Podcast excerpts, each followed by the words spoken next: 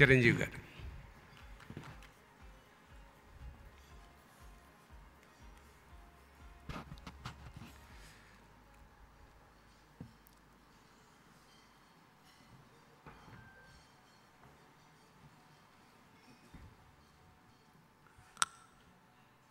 అందరికీ నమస్కారం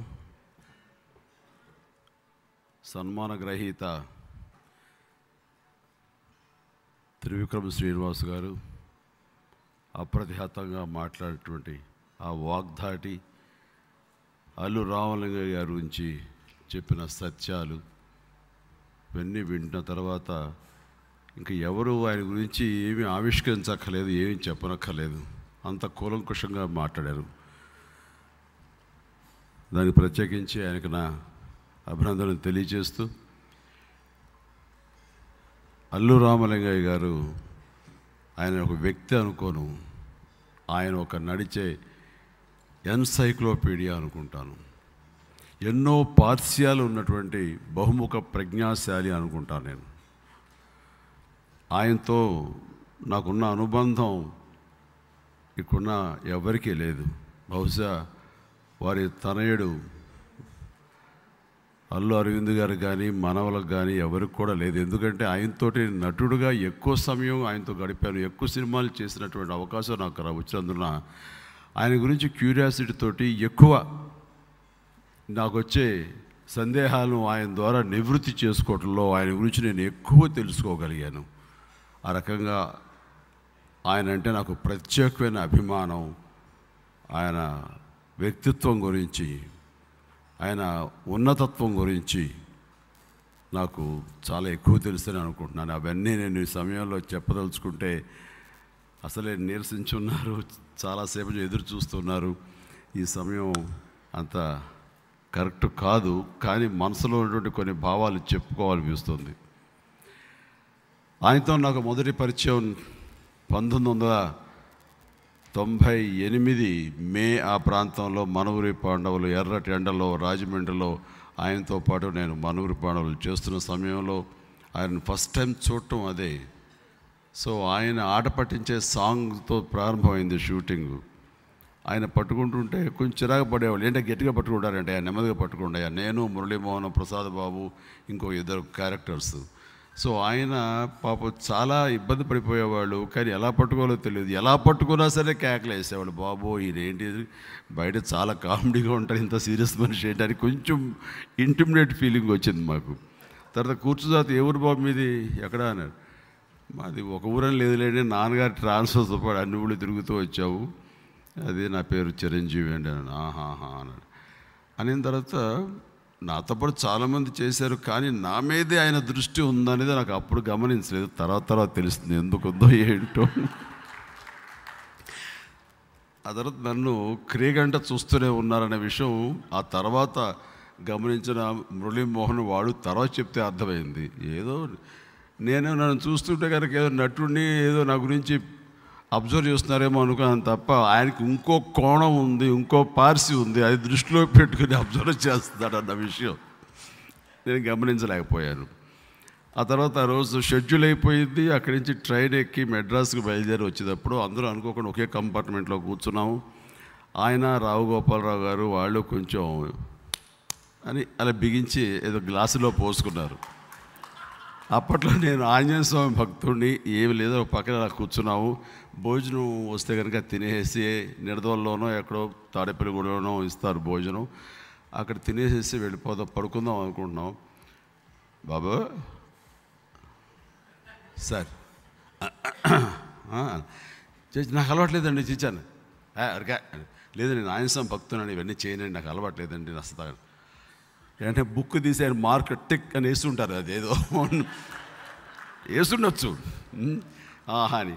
ఇట్లాగా నాతో పాటు రెండు మూడు షెడ్యూల్ చేసిన తర్వాత నేనేంటి అదేంటని అక్కడ గీత అనే అమ్మాయి ఉంటే అమ్మాయితో మిగతా కూరలందరూ సరదాగా ఉంటే నేను అప్పుడు అమ్మాయితో కాకుండా అక్కడ హార్స్ రైడింగ్ ఉంటే దోసకాయల పిల్ల హార్స్ ఎక్కి తిరుగుతూ ఉంటే మిగతా వాళ్ళని చూసేవాళ్ళు నన్ను చూసేవాళ్ళు. అక్కడ ఇంకొక టిక్ వేసుకున్నారు. సో అమ్మాయి దగ్గర నుంచి మాట్లాడుతాం. సరే అమ్మాయితో నేను క్లోజ్గా మాట్లాడుతున్నటువంటి సీన్ ఆయనకి ఏం కనపడలేదు. కాబట్టి అదొకటి. ఇవన్నీ అయిన తర్వాత ఇక్కడ దుష్ట చతుష్ట కూటమి లాంటి జరిగింది. అల్లు అరవింద్ గారు జయకృష్ణ అల్లు రావులు వీళ్ళ- వీళ్ళందరూ కలిసి కూర్చుని ఈ కుర్రోడిని ఎలా నొక్కేద్దామా అని ఆలోచించారు. నొక్కడం అన్నాడు ఇవన్నీ అప్పటిదాకా తెలియదు నాకు. నెమ్మదిగా జయకృష్ణ వచ్చాడు. బాబు ఏమండే? అన్నాడు. ఏంటంటే ఏంటండి జయకృష్ణ గారు? జయకృష్ణ మా ప్రొడ్యూసర్ సినిమాకి. ఇప్పుడు కాదు ఇప్పుడు పెళ్ళి గిళ్ళి "ఆ, ఇప్పుడే పెళ్ళాడు బాబు. ఇప్పుడే ఎంటర్ అవుతాను. ఇప్పుడు పెళ్ళాడు మనకి చచ్చి. అదేం కాదు. చిచ్చి చిచ్చి మరి ఇంకా ఏడెనిమిది ఏడు పోవాలి ఐదేళ్ళు పోవాలి నిలదొక్కుకోవాలి ఇండస్ట్రీలో అని. ఊరుకోండే. మంచి ఇప్పుడు ఈ టైంలో చేసుకోవాలి అది నాన్నగారు అడ్రస్ ఏంటి? అని. అన్ని నెమ్మదిగా లాగుతున్నారు. ఆ తర్వాత రామలింగ గారు వేరే ఇంకో పక్క నుంచి ఇది ఇవ్వాలా ఇవ్వకూడదు సందిగ్ధం అరవింద్ గారు అయితే ఇచ్చేద్దాం మనిషి కనపడుతున్నాడు ఫ్యూచర్ కనపడుతుంది దాంతో ట్రావెల్ చేస్తే నా ఫ్యూచర్ కనపడుతుంది అన్నీ ఆయన విజన్ చేసుకున్నారు.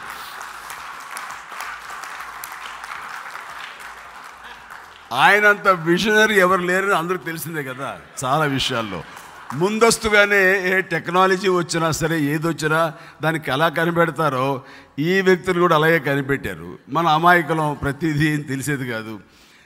అయిన తర్వాత వీళ్ళందరూ కలిపి కూడబలుక్కున్నారు. రామలింగ గారు ఏమో ఆయన తెలిసిన ఇద్దరు ముగ్గురు పెద్దోళ్ళతోటి చేశారు. చాలా మంచి కూరవడండి బుద్ధిమంతుడు ఆంజనేయ స్వామి భక్తి తప్ప ఇంకోటి లేదు. ఏ చెడు అలవాట్లు లేవు. అమ్మాయిలనే బహుదూరంలో ఉంటాడు. అది ఈ ఇంత కంటే కావస్తుంది ఏంటి? జయకృష్ణ ఏంటంటే అబ్బాయి ఒప్పుకోవట్లేదని. ఒప్పుకోకపోతే ఏముంది? మనం చేద్దామని మా నాన్నగారి దగ్గరికి వెళ్ళారండి వాళ్ళందరూ నెల్లూరు. జయకృష్ణ గారు వెళ్ళారు. ఏమండి నేను చెప్తాను ఆ అబ్బాయికి మంచి భవిష్యత్తు ఉంది. అప్పటికి నాన్నకి జయకృష్ణకి పరిచయం ఉంది. ఎందుకంటే జయకృష్ణ మనూరు పాండవులు తీశాడు కాబట్టి నాన్నతో పరిచయం ఉంది. బ్రహ్మాండంగా ఉంది. కానీ అక్కడ అమ్మాయిలు అబ్బాయి అందానికి ఆ స్ఫురద్రూపికి అంత లేదు మన దగ్గర. స్వరద్రూపికి ఆ అందానికి అసలు అప్పట్లో కమల్ హాసన్ వస్తున్నాడు. కమల్ హాసన్ మించిన అందానికి అమ్మాయిలు ఎగబడుతున్నారు. అసలు ఎవరి ఎవరు ఎక్కడ లాక్ చేస్తారో తెలియదు. ఈ పరిస్థితిలో ఇండస్ట్రీలో మాత్రం మన కుర్రని మనం కాపాడుకోవాలి. కాబట్టి నాకు తెలిసి మంచి సాంప్రదాయమైన కుటుంబం చక్కటి అమ్మాయి అసలు అది నోట్లో వేలు పెడితే కొరకదు అని అంది. తర్వాత నా పేక కొరికేది. అది వేరే విషయం అది. యా తన పీకగా నిండుగా నగలు చేయించకపోతే అది లక్ష నా పేక మీదకి వచ్చేది తన నోరు. అలాంటి నోట్లో వేలు పెడితే కొరకు అంత మంచి సౌమ్యురాలు అని చెప్పేసి అలాంటి అమ్మాయితో ఉంటే మన అబ్బాయి జీవితం బాగుంటుంది. ప్లస్ భోజనాలకి వాటికి కష్టపడిపోతున్నాడు అబ్బాయి చిక్కిపోతున్నాడు. ఒక్కడి మాత్రం సత్యమండి ఇండస్ట్రీలో నమ్మకూడదు. ఏ అమ్మాయి ఎక్కడి నుంచి ఎలాగా పట్టుకుని తను ఇచ్చేసుకుని తెలియదు. అతను మన అబ్బాయి మన అబ్బాయే కాదు ఆలోచించుకోండి మీరు అని చెప్పేసరికి పాపం నాన్నగారికి ఎప్పుడైతే మైండ్లో పడిపోయిందో ఆయనకి జయకృష్ణ లాంటి మనిషే అంటున్నాడు అని చెప్పేసి రా నాన్న ఏంటి పెళ్ళేంటి? నానా పెళ్ళేంటి నాన్న ఏ కమ్మ చేసుకోరా నీ ఆరోగ్యం కూడా బాగుంటుంది మంచి ఇంటి పట్టు భోజనం తినొచ్చు అని చేయొచ్చు. లేదు నాన్న నిజంగా చెప్తానండి దండేసి గొర్రె బలికి తీసుకెళ్ళినట్టు తీసుకెళ్ళారండి. నన్ను. అలా ఈడ్చుకెళ్ళారు. అప్పట్లో నాకు ఎప్పుడు నాకు మొహమాటంగా ఎవరి మాట గట్టిగా కాదనలేదు. సరే అయినా సరే ఇది. కానీ కొంచెం గట్టిగానే ఉందాం అనుకున్నానండి. పెళ్ళు చూపులు అన్నారు. సో ఎప్పుడైతే సురేఖను చూశానో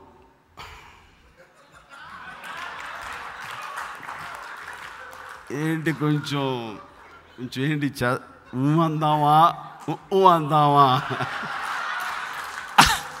అనేది స్టార్ట్ అయింది నో. ఎస్ వద్దు మనకి. మన కెరీర్ మనకి ముఖ్యం. ఇప్పుడు నాలుగో సినిమా ఐదో సినిమా చేస్తున్నాం. లవ్ ఇన్ సింగపూర్ ఉపకరణ చేస్తున్నాం. ఇంకోటి చేస్తున్నాం. ఇది కథ కాదు. బాలచంద్ర గారు సినిమా చేస్తున్నాము కుక్కాడు చెప్పు దెబ్బని ఇంకో సినిమా చేస్తున్నాం. న్యాయం కావాలి ఇంకో సినిమా ఇప్పుడు మన ముమ్మరగా సినిమాలు ఉన్నాయి. చేతితో సినిమా లేకపోలేదు. సినిమా తల సినిమా ఊపిరి తలపకుండా ఉంది. ఈసారి కా- కాదుకూడదు అన్నాను. మళ్ళీ ఇంకోసారి ఏదో టీకి ఇంటికి రా బాబు అన్నారు. ఎందుకు వెళ్ళకూడదు? అనుకునే అనుకునేవండి కానీ ఆ అమ్మాయితో చూసిన ఫస్ట్ చూపులు మళ్ళీ గుర్తుకొచ్చి ఇంకోసారి చూద్దాంలే అని. చూసేసరికి ఈసారి కాఫీ పెట్టింది ఎవరో తెలుసా? సురేగ పెట్టిందంట. అది ఇచ్చారు. కాఫీ తాగను అనలేను తను పెట్టింది కూడా తాగానండి అది ఏం కలిపిందో ఏంటో తెలియదు ఆ కాఫీలో. ఎప్పటికీ అంటారండి ఏ మందు కలిపిందో ఆ క్షణంలో అన్నానండి ఇంకా ఊ అంటావా ఊహు అంటావా లేదు ఇంకా. ఊ అనేసాను ఇంకా. అనిన తర్వాత అయితే అంతే తర్వాత చూస్తుంటే నేను కళ్ళు తెరిచేసరికి పెళ్ళి అయిపోయింది. ఆ పెళ్ళికి పెద్ద తతంగా ఉంది. రామలింగయ్య గారేమో అనుకున్న రెండో నెలలో చేసేయాలంటారు. అది ఫిబ్రవరి. నాకేమో మే వరకు చాలా బిజీ షెడ్యూల్స్. ఒక్క రోజు కూడా ఖాళీ లేదు. తాతయ్య ప్రేమలలో ఎంఎస్ రెడ్డి గారు నిర్మాత. ఆయన అసలే కర్కోటకుడు అనమాట డే డేట్స్ వదలటానికి. అయిన తర్వాత ఇదో డేట్ లేదంటున్నారు కాబట్టి నేను మే జూన్లో చూసుకుంటాలే అంటే ఈయన అల్లు రామలింగ ఈయన అల్లు అరవింద్ గారు ఎక్కడ మన చెయ్యి వదిలితే మట్ట గుడుసులా జారిపోతాడు భయంతో వెళ్ళి ఏమైనా త్రీ డేస్ సంపాదిస్తానని చెప్పి వాళ్ళు ఎంఎస్ రెడ్డి గారి దగ్గర కూర్చుని నువ్వు మూడు రోజులు ఇస్తావా చస్తావా అరే నూతన్ ప్రసాద్ బిజీ అయ్యా నూతన్ ప్రసాద్ నాకు డేట్లు పోతే మళ్ళీ దొరకవు మీరు మేలో పెట్టుకోండి అయ్యా అంటే అది పెద్ద తత్వంగం అది. ఆఖరికి ఇవ్వకపోతే మానేస్తాడు మీ సినిమా అని ఆఖరి మూడే మూడు రోజులండి. ఒకటి పెళ్ళి కొడుకు చేయడానికి రెండు పెళ్ళి చేయడానికి మూడు అది ఏదో చేస్తారుగా.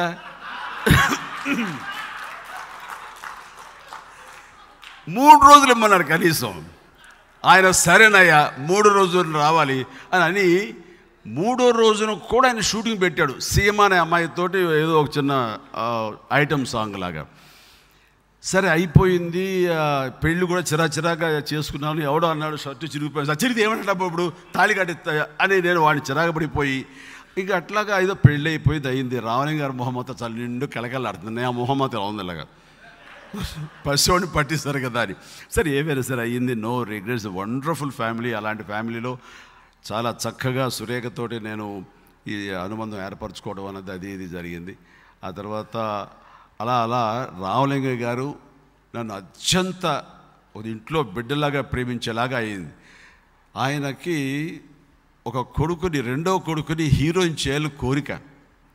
అన్ఫార్చునేట్లీ ఇందాక త్రివిక్రమ్ గారు చెప్పినట్టుగా ఆ బిడ్డని పోగొట్టుకుని విషాదంలో ఉన్న వాళ్ళకి ఆ బిడ్డ స్థానంలో నన్ను చూసుకుంటూ అంత ప్రేమాభిమానులు నాకు కనపరుస్తూ మరో బిడ్డలా చూసుకున్నారు.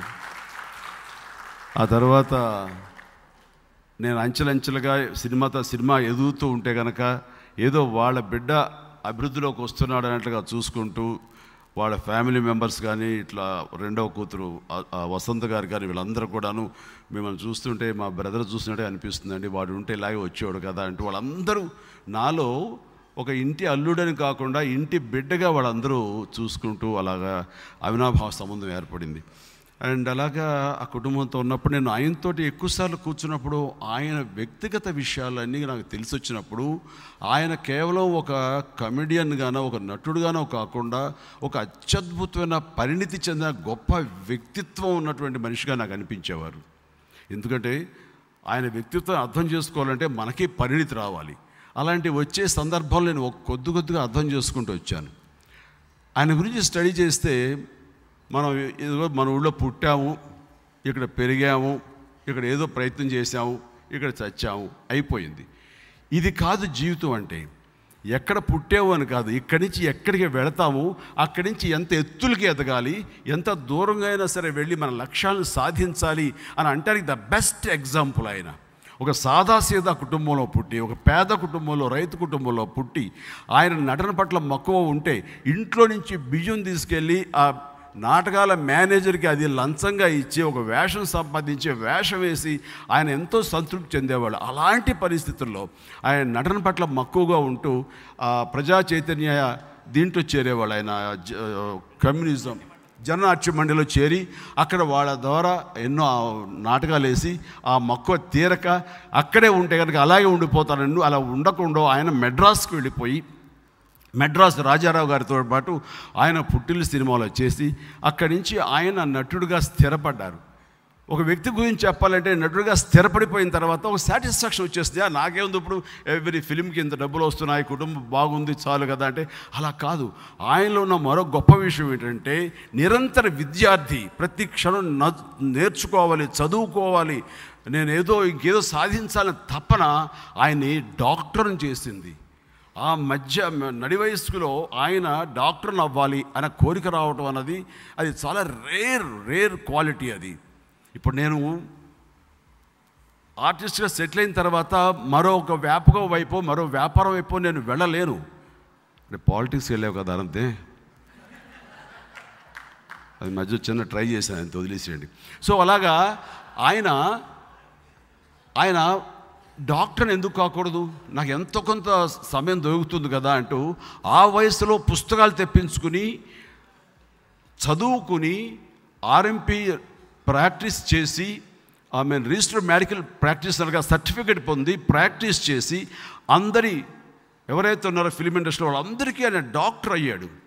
వాళ్ళ నాలుకల మీద ఈయన మందు వేసేవారు. ఆ రకంగా చెప్పాలంటే ఫిలిం ఇండస్ట్రీలో ప్రతి ఒక్కళ్ళ తల్లో నాలుక అయ్యాడు ఆయన.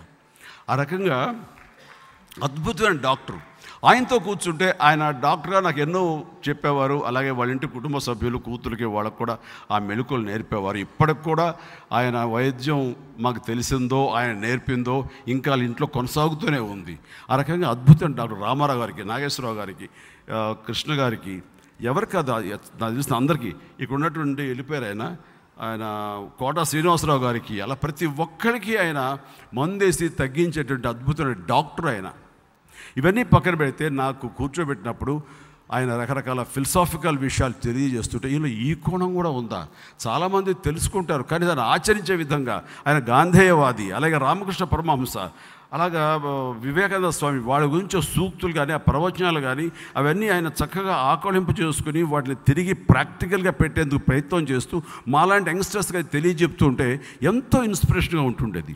ఈవేళ ఆ పుస్తకంలో రాసినటువంటి మాట ఆయన ఎక్కడో ఎక్కడో చదివిన మాట అది. ఆయన ఫోటో కింద రాసిన మాట. అది నన్ను ఎంతో ఇంట్ మన మోటివేట్ చేసింది నన్ను ఎంతో ఇన్స్పైర్ చేసింది. ఆయన పెదవి దాటని మాట ప్రభువు నీకు పెదవి దాటిన మాటకు సారీ క్షమించాలి పెదవి దాటని మాటకు ప్రభువు నీవు పెదవి దాటిన మాట ప్రభువు నీకు అంటే నువ్వు దానికి బానిసగా ఉండాలి. అందుకనే ఒక మాట వదిలేటప్పుడు ఆచి తూచి వదలాలి. మన చిన్నప్పుడు అంటారు అడుసు తొక్కనేలా కాలు కడగనేలా అని చెప్పేసి. అందుకనే మన మనసులో ఏదైనా ఒక మాట ఎవరి గురించి అనాలి అంటే కనుక ఆలోచించి అనాలి. అన్న తర్వాత ఇక దానికి మనం కట్టుబడి ఉండాలి. అది మనకు ప్రభువు దానికి మనం బానిస. ఇది చాలా బాగా నాకు ప్రభావితం చేసింది. అందుకని ఆ మాట అనుకోకుండా ఈవేళ ఆయన పుస్తకంలో దీని కింద క్రోడీకరించారు. చాలా సంతోషం. అది నాకు ఎంతో ఇన్స్పిరేషన్ ఇస్తుంది ఇలాంటివి ఎన్నో చెప్తుండేవారు. గాంధీ మహాత్ముల గురించి చెప్తుండేవారు. ఆయన నిబద్ధత గురించి ఆయన మొండితనం గురించి పట్టుదల గురించి చెప్తుండేవారు. ఈయన అంత పట్టుదల ఉండేది. ఈయన అస్పృశ్యతకు ఎంత వ్యతిరేకం అంటానికి సురేఖ వాళ్ళు నాకు చెప్తుంటారు. మా అత్తమ్మ గారు కొంచెం చా చాందస్తంగా ఉండేవాళ్ళు. చాదస్తంగా ఇంట్లో ఎవరైనా సరే కొంచెం ఇదిగా ఉంటే మా మంత్లీగా ఉండే పీరియడ్స్లో ఉంటే వాళ్ళు గబుక్కుని ఇంట్లో రావద్దని చెప్తుంటే ఆయన చాలా అవమానంగా ఉండేదన్నమాట.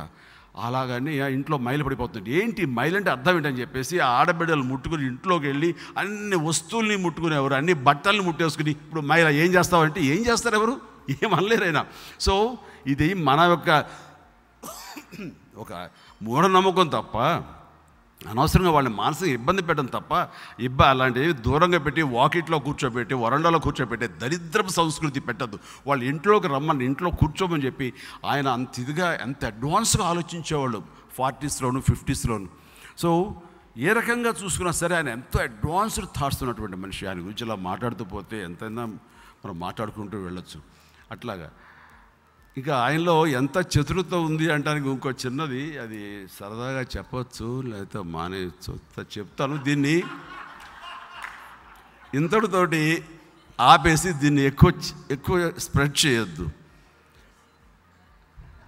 ఒకరోజు షూటింగ్ వచ్చారు. అన్నయ్య షూటింగు.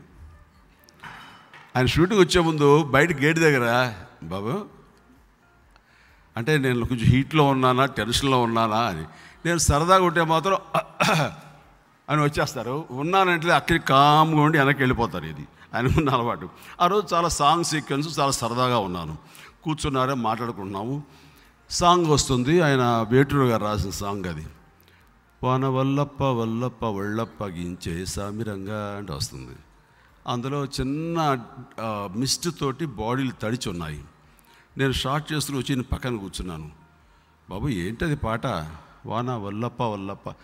వారి- మన చిన్నప్పుడు వాన వల్లప్ప వల్లప్ప అని పాడుకునేవాళ్ళం చేతులు పట్టుకుని ఆ పాటలో ఆ పదాలని ఆయన చక్కగా రాసి దాన్ని రొమాంటిక్గా రాశారు. వా వా వా వా వా. ఆ తర్వాత ఏంటి?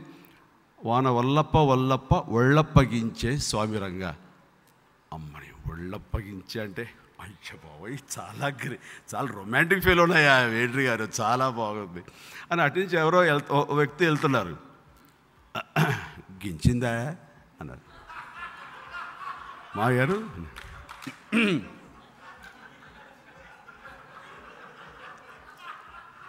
గించిందా అని గించడం ఏంటి? పగించిందా?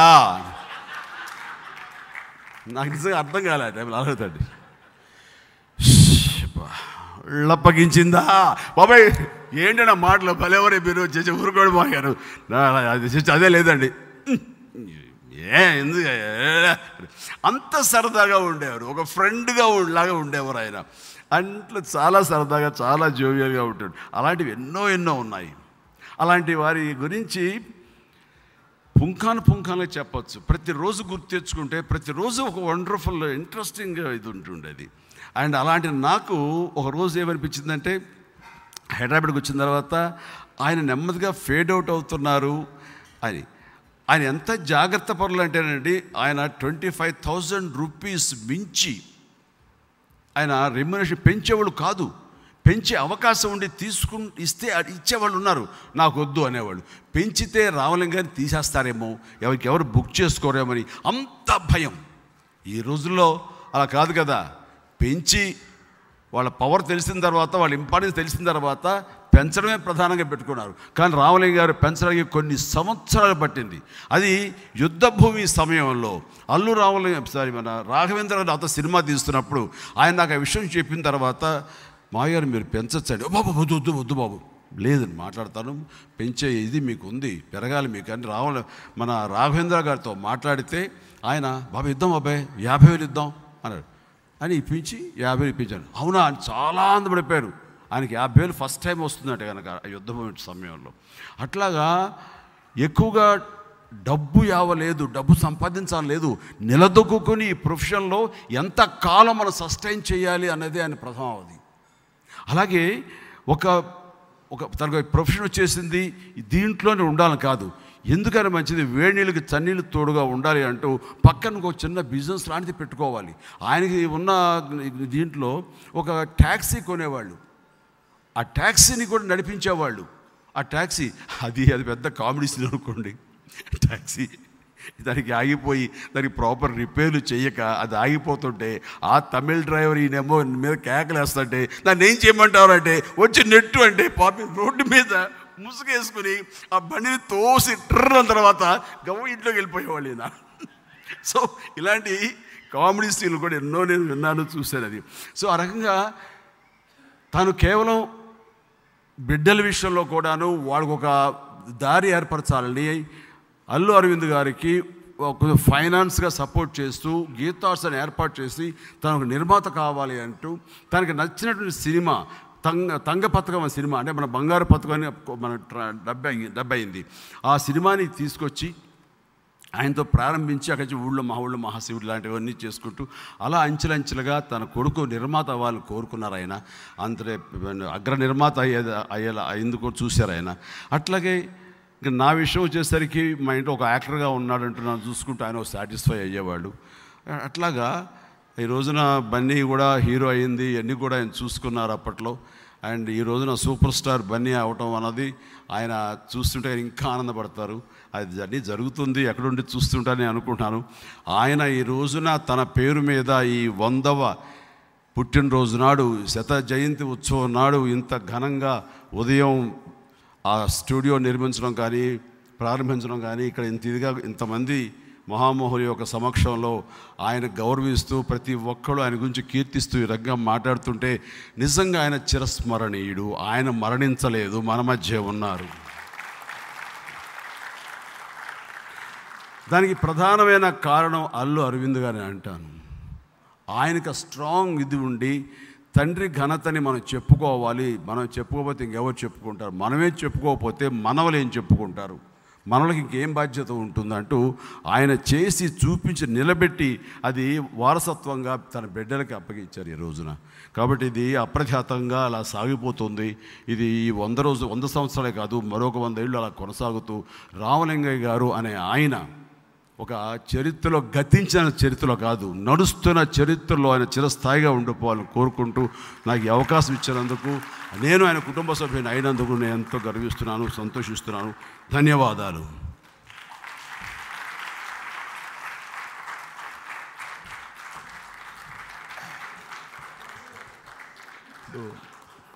Vote of thanks Bobby Sirish Allu Arjun ముగ్గురిని వేదిక మీదకి ఆహ్వానిస్తున్నాను.